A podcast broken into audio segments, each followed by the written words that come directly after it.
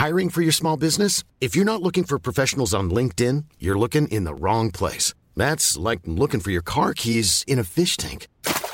LinkedIn helps you hire professionals you can't find anywhere else, even those who aren't actively searching for a new job but might be open to the perfect role. In a given month, over 70% of LinkedIn users don't even visit other leading job sites. So start looking in the right place. With LinkedIn, you can hire professionals like a professional. Post your free job on linkedin.com slash people today. Hey there, it's Michele Norris. I'm host of a podcast called Your Mama's Kitchen. When I travel, I'm usually looking for a way to find a taste of home when I'm not at home. And one of the things I love to do when I am at home is entertain. And Airbnb allows me to do that. When I was in California recently, I rented a house that had a great kitchen. And when we were sitting around the table, we we're all thinking, we're in someone else's house. Someone could be in all of our homes as well. If you have a home, but you're not always at home, you have an Airbnb. Your home might be worth more than you think. Find out how much at airbnb.com/slash host.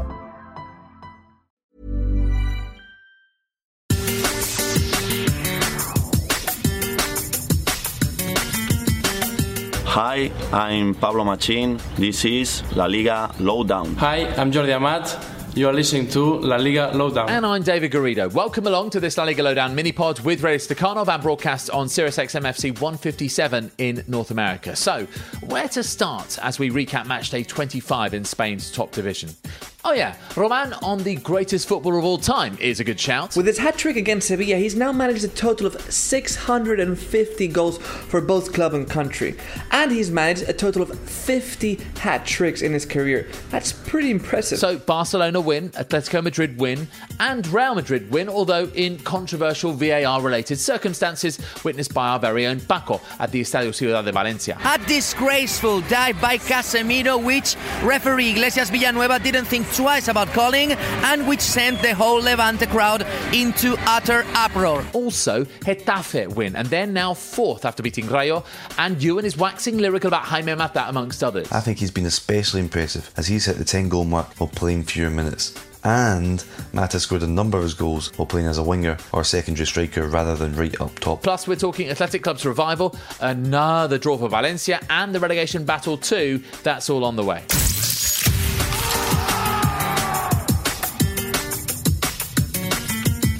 Well, Lionel Messi was clearly brought back too early after his injury. Clearly not ready, clearly unfit, clearly a concern ahead of the Champions League and two more Clásicos. He's also clearly the best footballer on the planet. Here's how his performance sounded on 11 Sports in the UK. also Messi! Messi gets the equaliser. Astonishing goal from the little genius. The ball whipped in by Rakitic, I believe it was. Messi on the left foot, on the edge of the box. Thomas Vaclik didn't even see that as it whistled past him into the top left-hand corner. Dembele, square to Messi. Messi! Messi makes it 2-2. He's got a habit of doing this in this ground against Sevilla. The Barca fans react as only you can in front of the genius which is Leo Messi, Sevilla 2, Barca 2. Oh, nice ball to El He's going to try a shot, is blocked by Careful's to Messi! Leo Messi gets the hat trick. They must despise this man in the Sanchez Pizjuan. It's Messi who gets it. Just over five minutes to go. I've got no words left to describe this man. Barcelona ended up beating Sevilla by four goals to two at the Estadio Ramon Sanchez Pizjuan on Saturday night. The first goal actually came after Messi lost possession to Quincy Promes. At Sevilla on the break, with Ben Yedder feeding Jesus Navas to beat Marc-Andre Ter Stegen for 1-0. And then after Messi's admittedly shinned but still brilliant volleyed equaliser, Ter Stegen gave the ball away. Sevilla attacked again. Pablo Sarabia centre finding Gabriel Mercado to finish 2-1 Sevilla at half-time. Both teams made changes, but for different reasons. Ernesto Valverde brought on Ousmane Dembele and Sergio Roberto as a tactical change-up, while Pablo Machin brought off El Mudo Vazquez and Ibrahim Amadou because of injury. The match was starting to slip out of Sevilla's grasp, and then the host started to make mistakes. Thomas Vaclik's clearance and Messi left completely unmarked before that right foot curler for 2-2. Just imagine the psychological effect of having your lead wiped out twice by the little Argentine. The third was inevitable, and Messi hadn't even delivered an assist yet, so he did for Luis Suarez's fourth. The Uruguayan ending his goal drought. Very important.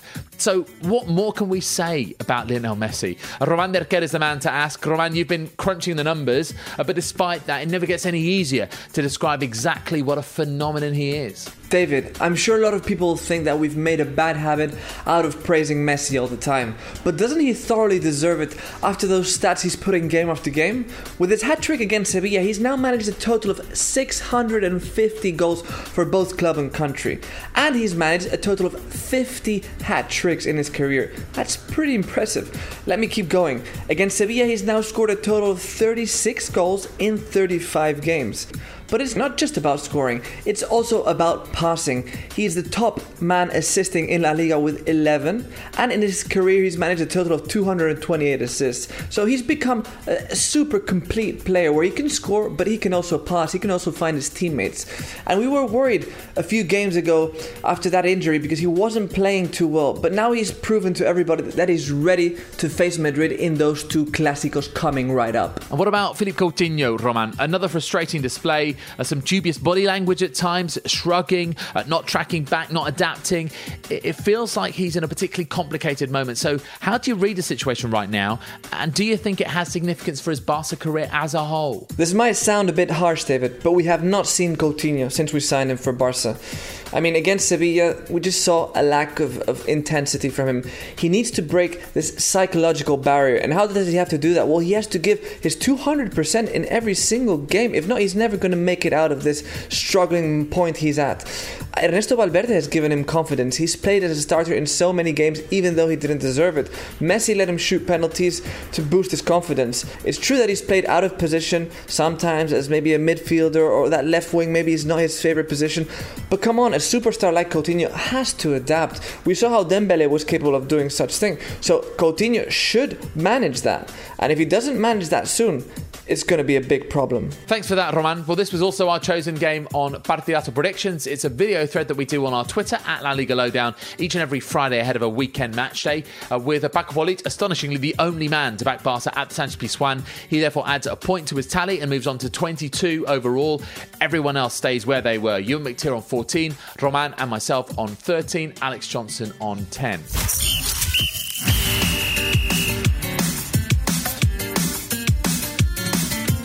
Well, next to the controversy of the weekend on Sunday night, Real Madrid beating Levante by two goals to one away from home, but only courtesy of a penalty earned by Casemiro, even though the contact from Levante midfielder Cheick Doucouré looks non existent.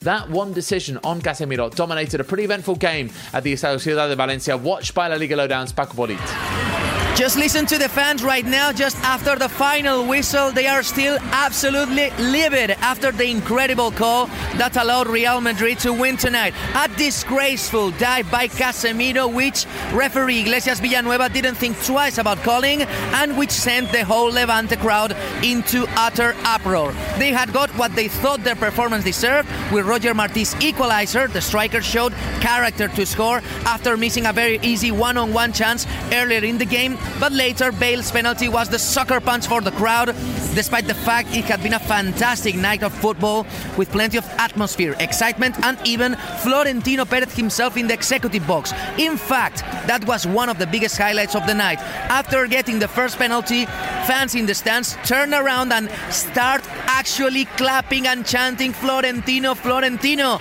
as they believe that Real Madrid's pressure on the refs has finally made the new VAR system to cave in and benefit benefit them. But we'll see if Levante can recover in the next game away to Leganés, while Real Madrid gets a little boost ahead of their Copa Clásico date with Barcelona on Wednesday. Okay, so let's talk about the issue of contact. If there is any, it certainly wouldn't have caused the movement that Casemiro claimed it did as he went to ground. At no point did the referee go over to check the images from the VAR. He stuck with his original decision because he thought that there was contact. And if there is, well, the laws say it's then down to the referee's judgment as to whether that contact was sufficient for a penalty. And in the mind of Iglesias Villanueva, there was no doubt. But that's the thing. There is doubt. There is so much doubt. If that's the process, it seems flawed. If VAR is there to correct clear and obvious errors, this was an example of the system failing or simply not being applied correctly. In any case, Gareth Bale scored the spot kick. He didn't celebrate with anyone. He even removed Lucas Vazquez's arms from around him as he tried to hug Bale, He ran back towards the centre circle. Uh, Real Madrid eventually won the game. That after Karim Benzema had scored another VAR assisted penalty to give Madrid the lead, but Roger Marti equalised in the second half. Now, as for reaction to the controversy, Levante boss Paco Lopez said that he completely trusts Doucouré, who said that he never touched Casemiro and that the pictures prove that clearly. But Real Madrid right back Dani Carvajal claimed that he heard Doucouré strike Casemiro from 25 metres away.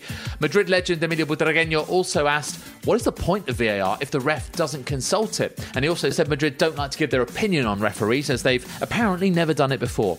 Not sure about that one. Uh, also, vaguely amusing was Atletico's tweet saying how the Oscars had begun in earnest with the hashtag the never ending story. Uh, Carvajal bit and replied that he would recommend the films called La Décima and La Undécima, uh, saying that he's even got them on DVD. Uh, they were, of course, the two Champions League finals where Madrid beat Atleti in Lisbon and Milan. But spare a thought in all this for Cheick Doucouré himself. In attempting to clear the ball, he fell awkwardly on his left leg and has damaged his anterior cruciate ligaments in his left knee. It doesn't rain, etc., etc. While Atletico Madrid remain Barcelona's nearest challengers, keeping the gap to seven points by winning 2 0 at home to Villarreal, it was third time lucky for Alvaro Morata, having twice been denied by VAR in his previous two Atleti games. He was set up down the left by Filipe Luis, who seems to have recovered a bit of form, and the dink cross was volleyed low past Sergio Asenjo. It's just what Morata needs, and more than that, he himself admitted that he needed a manager who believed in him, which is what he's got with Diego Simeone. Now, the second goal was a bit of a farce, to be honest. A cross field ball by Diego Costa picked out Saul who lifted the ball over Sergio Asenjo, but Victor Ruiz was on the line and able to clear. What did he do instead? Weirdly, he sort of ducked and the ball dropped past him into the net. Very, very odd. Uh, so, what was he thinking, and how does this defeat once again plunge Villarreal into trouble? Our own Paco has his own explanation. Actually, I think nobody knows what on earth Victor Ruiz was thinking when he totally misjudged the trajectory of the ball and let Saul's lob go straight in. But again, individual errors are killing Villarreal's attempts to get out of trouble. Interestingly, Villarreal tried three centre backs from the start and two holding midfielders with both Santi Cazorla and Vicente Iborra to try to contain Atleti. I'm not sure it's an experiment Javi Calleja will be trying again soon. They did improve once they reverted to a back four, but Calleja is still struggling to find the right system. How does he complete the jigsaw? How does he get the best out of a talented bunch of players? And now, with teams such as Athletic Club or Leganés getting themselves gradually clear from danger, Villarreal are still two points from safety, but with the teams above them a little further away. The next couple of home games are crucial against Alaves and fellow relegation rivals Rayo Vallecano. Cheers, Paco. Well, Atleti have bounced back well to defeats defeat Betis and then the Madrid derby. Three wins in a row, no goals conceded, still in the title race, just, and very much looking like they could seal their place in the Champions League quarter-finals in a couple of weeks' time.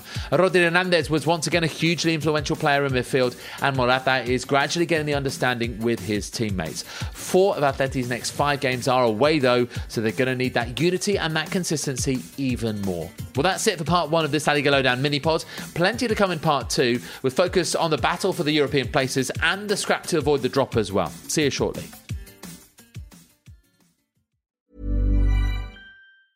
Hi, I'm Daniel, founder of Pretty Litter. Did you know cats tend to hide symptoms of sickness and pain? I learned this the hard way after losing my cat, Gingy. So I created Pretty Litter, a health monitoring litter that helps detect early signs of illness by changing colors, saving you money and potentially your cat's life. Pretty Litter is veterinarian developed, and it's the easiest way to keep tabs on your fur baby's health right at home. Go to prettylitter.com and use code ACAST for 20% off your first order and a free cat toy. Terms and conditions apply. See site for details. I'm Sandra, and I'm just the professional your small business was looking for. But you didn't hire me because you didn't use LinkedIn jobs. LinkedIn has professionals you can't find anywhere else, including those who aren't actively looking for a new job but might be open to the perfect role, like me.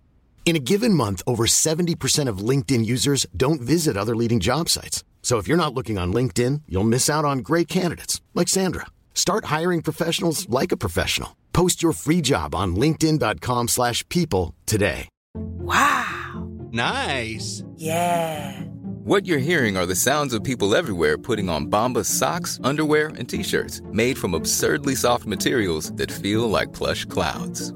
Yeah, that plush. And the best part? For every item you purchase, Bombas donates another to someone facing homelessness. Bombas. Big comfort for everyone. Go to bombas.com slash ACAST and use code ACAST for 20% off your first purchase. That's bombas.com slash ACAST. Code ACAST.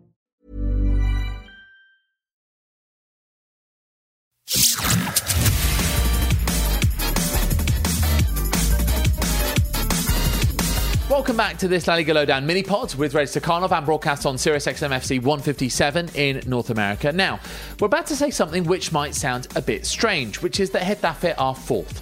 I'll say it again Getafe are fourth. Yes, they're in the Champions League places. This is one of the most unfashionable teams in Spain, remember. Their style of play at times rough or attritional. Their manager, Pepe Bordalas, also gets in a few rucks. There are no big name stars in their squad, and their stadium, the Coliseum Alfonso Perez, isn't particularly special, lying on the edge of the M45. That's one of the big roads linking up the southern parts of Madrid. But they did beat one of their local rivals, Rayo Vallecano, 2 1 at the Coliseum on Saturday. Jaime Mata fired home the opener uh, after uncertain defending from Rayo. The visitors got their equaliser through Raul de Tomas just before the hour from outside the box. But parity lasted for just 10 minutes as Portillo split the Rayo defence with his pass into Mata, who this time showed his unselfish side to playing Jorge Molina to score a simple winner. The Coliseum is becoming a fortress for Getafe. Five wins there in a row in all competitions, eight in nine going further back. The only defeat being to Barcelona, so you can probably forgive them that one. And like I said, and it bears repeating, Getafe are fourth. Uh, let's chat to Ewan McTeer. Uh, Ewan, on the strike partnership of Mata and Molina, well, they've got 10 goals each in La Liga. And in fact, it's the same for Raul de Tomas at Rayo and Roger Martí at Levante. So let's talk non big name Spanish strikers in non big name La Liga clubs. Take each one in turn for us. Uh, Ewan, why have they been so successful this season? Okay, starting with Jaime Mata. I think he's been especially impressive as he's hit the 10 goal mark while playing fewer minutes. Mata scoring a goal every 142 minutes compared to every 173 for Molina, and Mata scored a number of his goals while playing as a winger or secondary striker rather than right up top. Plus, you can tell I really like this guy. Mata is also setting his teammates up for goals, with six assists so far. At 30 years of age, Mata should very much still be in the Spain conversation. Molina, on the other hand, is 36. As much as I'd love him to experience a call up, he's not one for the future. Plus, while his finishing is excellent and his hold up play is vital for Getafe, he just doesn't strike me as a Spain player. Then we have RDT, just 24, even if he looks like your uncle, he's almost single handedly led Rayo's attack this season. He recently said in an interview that he tries to play like Benzema, and you can see this in the way he links up the play. No assists yet, but that says more about his teammates' ability than his. Now let's not forget about Roger Martí, who scored his 10th La Liga goal of the season against Real Madrid and who's now Levante's top scorer in the 21st century with 40. The reason for success is quite simple, it's that he takes a lot of shots, the seventh most in the league. He does miss a lot of chances, but I like that he never dwells in the miss and picks himself up ready to go again. Cheers, Ewan. Uh, two games in the Basque Country to tell you about, both low scoring encounters. In fact, no goals whatsoever between Alaves and Celta Vigo at Mendizorroza, with Ruben Blanco to thank for earning the visitors a point. The Celta keeper kept out Jony and Manu Garcia from long range, Guillermo Maripan from close range, uh, while Brais Mendez was the biggest threat at the other end. Alaves stay in the top six, although they are starting to slip now, as we thought they might. Six points in seven games, winning just the once. The point doesn't really help Celta too much. They remain fourth bottom, and the pressure is still very much on Miguel Cardoso. Athletic Club were 1 0 winners over Eibar on Saturday, but Blinken, you missed it for the goal. Raul Garcia scoring after just 45 seconds, assisted by Yuri Berchiche, the fastest goal at San Mamés since it was rebuilt. Beñat then hit the bar with the outside of his right boot, while Iñigo Martinez, Oscar de Marcos, and Kenan Kodro were all off target before Iñaki Williams forced a save from Asier Riesgo. But the damage had already been done, and Athletic are now eight games unbeaten in La Liga at San Mamés. Six of them were clean sheets, four of them wins. Uh, Gaizka Garitano still doesn't like talking about Europe, even though other people are. A fact is, Los Leones are just four points off fifth spot, so they very much are in contention, and they're the team with momentum too, with just one defeat in 11 league games under Garitano, which was in the Basque Derby away to Real Sociedad.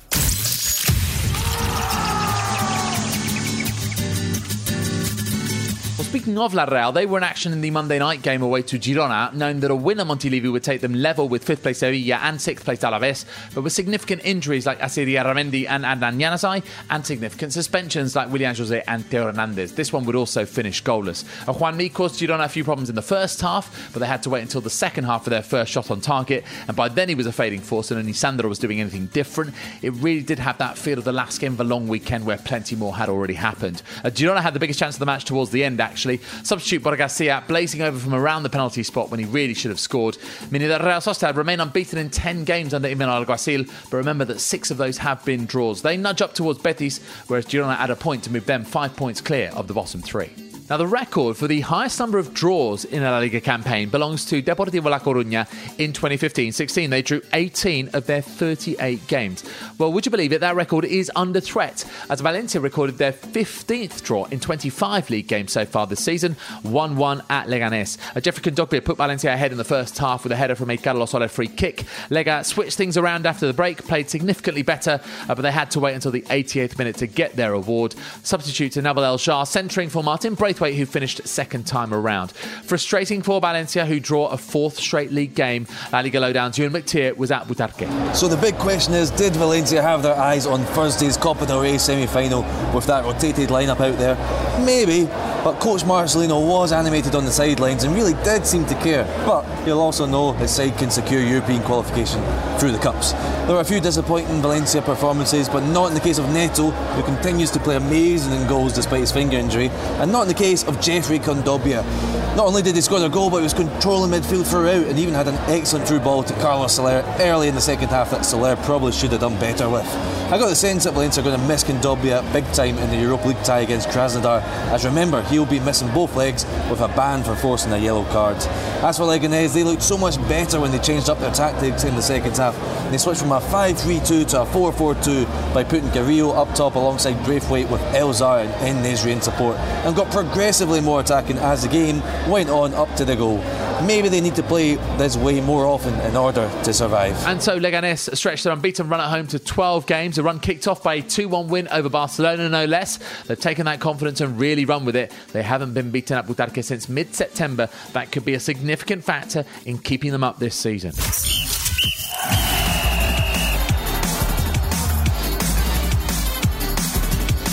Real Valladolid have got to be worried. It's now just one win in 12 as they went down by two goals to nil at home to Real Betis. The first created by a couple of defenders. A deep free kick into the box headed back by Zufedal and somehow Aissa Mandi hooked it back over Jordi Masip and into the net. And that was in first half stoppage time. Valladolid huffed and puffed in the second half but they couldn't cause the visitors many problems at all. In fact, Betis then scored a second goal in the 87th minute and it was very route one for once with Pau Lopez's goal kick reaching Sergio Canales. He turned his man, chased down that right flank and sent it for Joaquin to do the easy bit. For Betis, it's a first win in six in all competitions, and maybe just what they need, having gone out of the Europa League last week, but with a Thursday date at Mestalla as they try and beat Valencia and reach the Copa del Rey final in their own stadium, the Benito Villamarin.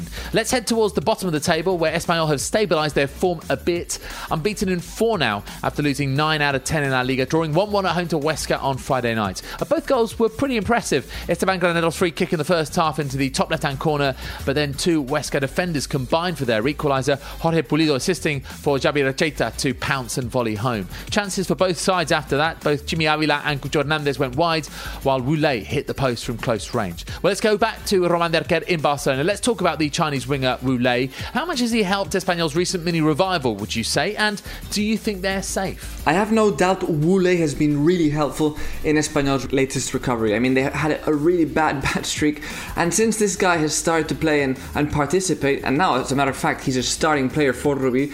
The team's really changed, especially offensively, because Borja Iglesias feels so alone sometimes, so tired. But Wu Lei is giving him options, alternatives, other style of play is possible. David Lopez, his teammate, said he was great on one-on-one situations, which we saw against Huesca, and even Rubi after the game said he was definitely one of their main offensive answers. So I think Wu Lei has proved to be a key signing for the club, despite a lot of people thinking he might have been a bluff. Are Espanyol safe? Well, I think they are pretty safe at the moment. They're on a good streak, they're getting good results, and if they stay strong at home, they shouldn't have a problem to save themselves. And Roman, what about Huesca? We spoke to you after they'd won back to back games, but they've taken one point from the last two games since then. They're still six points from safety, and the next four games are all against teams currently in the top six. So, what can they realistically hope for now?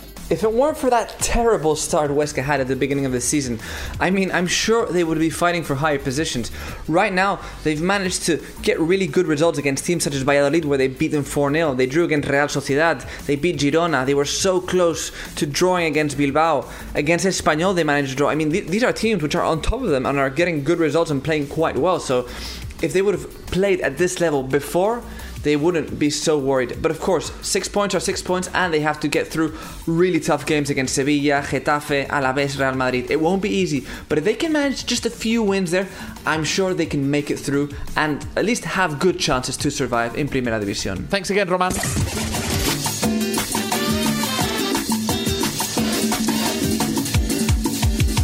Well, let's have a look at the La Liga table then. Barcelona top on 57 points, Atleti second on 50, Real Madrid third on 48, and then we have Getafe fourth on 39 points, which is incredible. Sevilla fifth, Alaves sixth on 37 points. At the bottom, it is Huesca propping up the table on 18 points, then Villarreal second bottom and Rayo Vallecano third bottom, both on 23. Celta are just above the drop zone on 25 points, Real Valladolid on 26. Uh, just to remind you of last Friday's Europa League last 16 draw, three La Liga teams still left in in. Sevilla face the Czech league leaders Slavia Prague at home first. Villarreal take on the Russian league leaders Zenit St. Petersburg away first. While for Valencia, it is Zenit's nearest domestic challengers Krasnodar at Mestalla first for a place in the quarter-finals. A bit closer to home, it's a pivotal week as the Copa del Rey semi-finals concludes with Real Madrid facing Barcelona at the Estadio Bernabeu 1-1 heading into their second leg on Wednesday. On Thursday, Valencia and Real Betis resume their semi-final at two apiece, so Los Che with the slight advantage of those two away goals. Oh, and if you didn't know,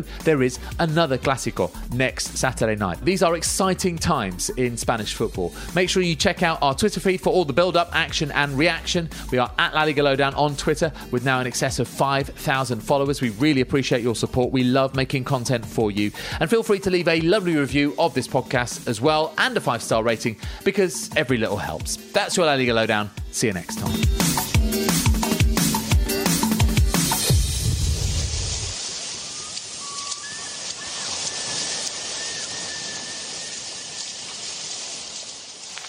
This was a Radio Stakhanov production.